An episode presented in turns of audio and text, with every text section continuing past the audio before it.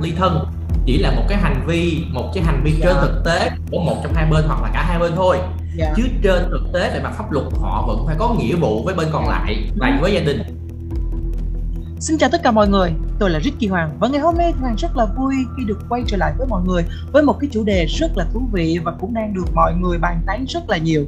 Chủ đề ly hôn. Và chúng ta hãy cùng trò chuyện cùng với luật sư Trần Vũ Khôi để biết được những thông tin hữu ích nhất.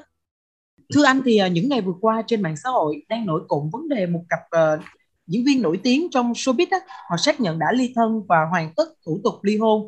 Tuy nhiên thì nhiều bằng chứng cho thấy là cả hai vẫn đang sống chung với nhau. Vậy thì cho Hoàng hỏi rằng là uh, một vài thông tin thì liên quan những thủ tục ly hôn á thì liệu mà cả hai đang ly thân và hoàn tất thủ tục ly hôn mà một trong hai ngoại tình thì có phạm luật hay không ạ? À, cảm ơn câu hỏi của Hoàng nhé thì uh, trước hết chúng ta cần phải xem xét các quy định của pháp luật hiện nay á Hoàng ơi. Dạ. thì uh, theo như tìm hiểu của tôi thì uh, căn cứ trên cái luật hôn nhân gia đình uh, gần đây nhất và các bộ luật và các bộ luật dân sự đang hiện hành của Việt Nam thì hiện nay thì chúng ta chưa có một cái định nghĩa cụ thể hoặc là chưa có một cái khung pháp lý rõ ràng về thế nào gọi là ly thân.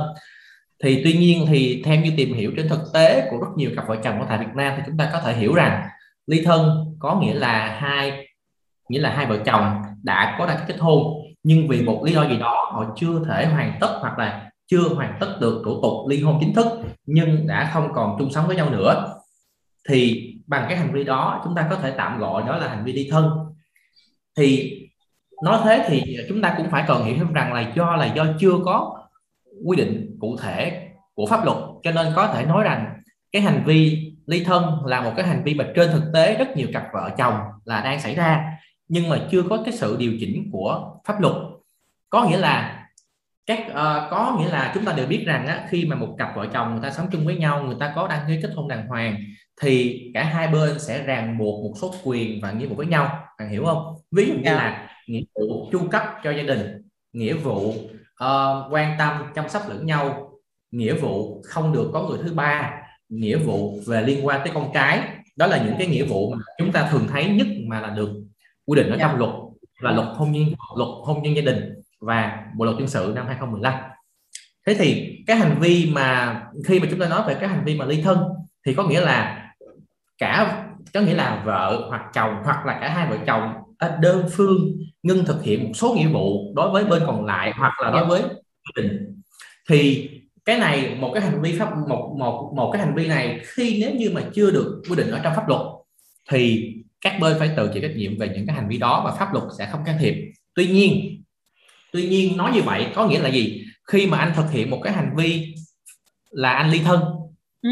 thì chúng ta đều biết rằng á quay lại một xíu nha nhau hàng sorry tức là khi mà chúng ta đều biết rằng á là một là hồi nãy tôi có nói là khi mà người ta đang có quan hệ kết hôn với nhau thì đương nhiên họ sẽ có một số cái nghĩa vụ đối với bên còn lại và là đối với gia đình đúng không thì. Dạ. khi mà và khi mà một cặp vợ chồng người ta đã ly hôn xong rồi hoàn tất xong hết rồi thì đương nhiên là những cái nghĩa là những cái nghĩa những cái nghĩa vụ kia một số nghĩa vụ nó sẽ không còn nữa hoặc là yeah. Dạ. một cái nghĩa vụ sẽ được các bên hoặc là được tòa án quyết định là nó sẽ thuộc về ai thuộc về bên kia hay là bên vợ hoặc, hoặc bên chồng ví dụ như là nghĩa vụ nuôi con nè nghĩa vụ cấp dưỡng nè và cái yeah. Dạ. việc quan trọng dạ một vâng. cái việc quan trọng không kém là cái việc là sẽ chia cái khối tài sản chung đó như thế nào đúng không thì thế thì khi mà khi mà khi mà chúng ta nói rằng á, là bây giờ nếu mà cái ly thân á nó là như thế nào thì chúng ta thì như hồi nãy không có nói nó không phải là một cái hành vi pháp lý mà được pháp luật quy định cho nó khi mà các bên một trong hai bên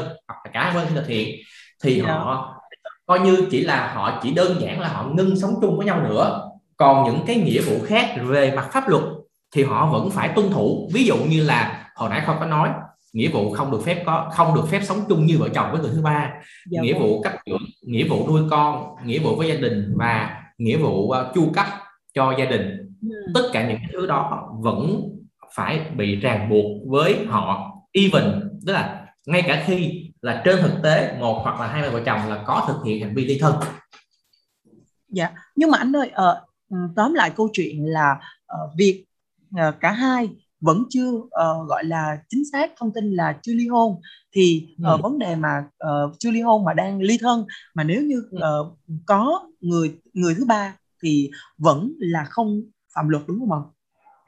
uh, cái này tôi tôi xin nói rõ nha Hoàng ơi tức là về mặt ly thân chỉ là một cái hành vi một cái hành vi dạ. trên thực tế của một trong hai bên hoặc là cả hai bên thôi dạ. chứ trên thực tế về mặt pháp luật họ vẫn phải có nghĩa vụ với bên còn dạ. lại là ừ. với gia đình bao dạ. gồm nghĩa vụ không được phép quen người thứ ba oh. đúng không dạ. không được phép uh, đấy mà cái nghĩa vụ mà mà mà chúng ta hay nói nhất đó là không được phép có tình cảm không được phép chung sống như vợ chồng với người thứ ba dạ đấy oh. còn cái chuyện mà đương nhiên là những vấn đề khác mà liên quan tới nhân thân ví dụ như là uh, cái quyền tự do về mặt uh, chỗ ở nè quyền. Dạ. tự do đi lại quyền tự do phát ngôn thì đương nhiên họ vẫn còn đầy đủ cái quyền đó dạ vâng ạ à. hiểu không dạ Đấy. rồi à, vậy cho em hỏi thêm là cái này thì khôi sẽ khôi khôi khôi cũng sẽ chia, chia sẻ thêm nữa là uh, tại vì uh, mọi người rất là hay nói về cái ly cái ly thân đó là như thế nào.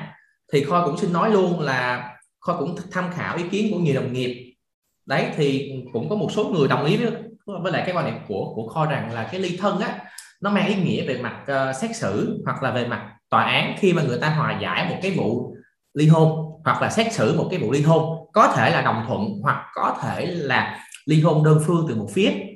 Dạ. đấy uh, hoàng hoàng nên hiểu rằng đó là theo cái uh, uh, quan điểm của luật Việt Nam khi mà một có cái vụ uh, kiện cáo về ly hôn hoặc là thuận hoặc là thuận tình ly hôn thì cái việc đầu tiên mà tòa án làm luôn luôn là uh, bảo vệ cái quyền của cái bên yếu thế nhất ở trong cái mối quan hệ hôn nhân này thì đương yeah. Dạ. nhiên đương nhiên ai cũng có thể hiểu rằng cái bên mà yếu thế nhất trong cái mối quan hệ hôn nhân này chính là con đúng không yeah. Dạ. con hoặc là hoặc con hoặc là ba mẹ chung của cái người của uh, ba mẹ chồng hoặc là ba mẹ vợ mà ba quá tuổi dạ vâng. đấy, hoặc là sức yếu ấy thì người ta sẽ chú ý người ta xem xét tới cái um, cái, cái bảo vệ cái quyền của những cái người đó hơn thế thì ở đây là thông thường nói thì ở đây thì tòa án sẽ cố gắng là bảo vệ cái mối quan cái mối quan hệ hôn nhân này để mà hai vợ chồng có thể là cùng nuôi con bởi vì người ta chứng minh được rằng đó là nuôi con mà cần cả hai vợ chồng thì đương nhiên là sẽ tốt cho con hơn là một yeah. Dạ. hoặc là đấy nuôi cho nên là tòa án luôn luôn trên một cái quan điểm là người ta sẽ không xử lý hôn ngay mà người ta sẽ cố gắng hàn gắn cái mối quan hệ hôn nhân này trước nếu như cái mối quan hệ hôn nhân này thực sự không thể hàn gắn được thì lúc này tòa án sẽ đồng ý cho là xử cho ly hôn dạ thì anh ơi ở đây... uh, cho em hỏi thêm một cái câu hỏi rằng là uh, liên quan tới uh, cái câu chuyện của một cặp uh, đôi nổi tiếng ở trong showbiz ừ. người ta xác nhận là người ta đang ly thân á thì có một cái thông ừ. tin thế này là họ cũng đưa ra những cái thông tin rằng là họ đang hoàn tất giấy tờ và thủ tục ly hôn nhưng mà từ tháng 1 năm 2020 mốt cho đến hiện nay là bây giờ đã tháng 11 rồi. Thì cho em hỏi rằng là có phải chăng là cái thủ tục cũng như là cái um, cái cái các thủ tục để mà ly hôn thì nó rất là kéo dài đúng không ạ? Uh, nó cũng tùy từng trường hợp Hoàng ơi. Tức là như như như hồi nãy Khôi nói á, thì cái cái việc mà là ly hôn á dạ. ờ, cái cái việc mà ly hôn nó sẽ có hai trường hợp ha. Tức là ly hôn nó là thuận tình ly hôn và ly hôn thứ hai là đơn phương theo yêu cầu của một bên dạ thế thì uh, đối với cái đối với cả hai trường hợp này á, thì cái việc mà uh, cái thủ tục dài nó hay ngắn á, thì nó sẽ ờ, không có quan trọng bằng bằng cái vấn đề là có nhiều vấn đề để mà giải quyết trong cái thủ tục ly hôn hay là không ví yeah. Dạ. dụ nếu như cả hai vợ chồng không có tài sản chung hai vợ chồng không có con chung hai vợ chồng cũng không có ở chung họ giữa họ không có cái gì chung hết giữa họ chỉ có một cái tờ giấy đăng ký kết hôn ràng buộc thôi và họ cũng không có yêu cầu tòa án xử một cái thứ nào khác về vấn đề mà chia tài sản hay là chia nghĩa vụ cả.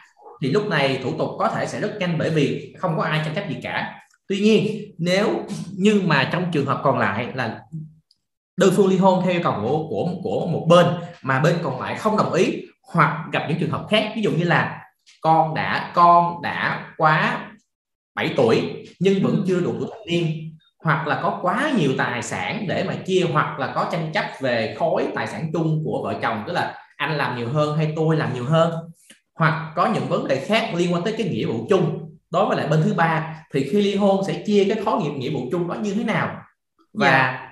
và sẽ và tòa án sẽ rất rất mất rất nhiều thời gian để mà có thể là gọi các bên có liên quan vào để mà uh, cùng xem xét giải quyết trong cùng cùng, cùng một trong cùng một vụ án và chúng ta cũng yeah. Dạ. đều biết là là thành phố Hồ Chí Minh thì mới mới vừa trải qua một cái đợt uh, dịch thứ tư bùng phát từ tháng 5 đến oh. đến đầu tháng 10 thì dạ trong thời vâng gian đó thì trong thời gian đó để đảm bảo cho cái việc mà là, là, là không lây lan dịch bệnh thì ừ. một số tòa án ta cũng cũng chọn cái quyết định là tòa án sẽ không có làm việc trong những ngày này. Dạ vâng. Đấy, cho nên là khi mà các các các bên nói là đã nộp đơn đang tiến hành từ tháng từ từ từ từ tháng 1, tháng 1 đến nay tới bây giờ dạ. xong thì tôi nghĩ là vẫn chấp nhận được chứ không phải là quá lâu. Dạ. Dạ rồi. Ờ, cho em hỏi thêm là uh, có rất là nhiều khán giả người ta thắc mắc rằng là uh, không biết thì là khi mà ly hôn á đối với một uh, gia đình có nhiều tài sản cá nhân của nhau á có nhiều tài sản ừ. chung và tài sản cá nhân và đặc biệt là người phụ nữ đã có hai đứa con có nghĩa là gia đình đã có hai đứa con thì cách phân chia tài sản sau khi ly hôn thì sẽ được tính như thế nào à rồi câu hỏi này rất rất là hay thế thì dạ. uh, theo như là luật hôn nhân gia đình á, và một số cái văn bản mà có hướng dẫn người ta quy định á, là dạ.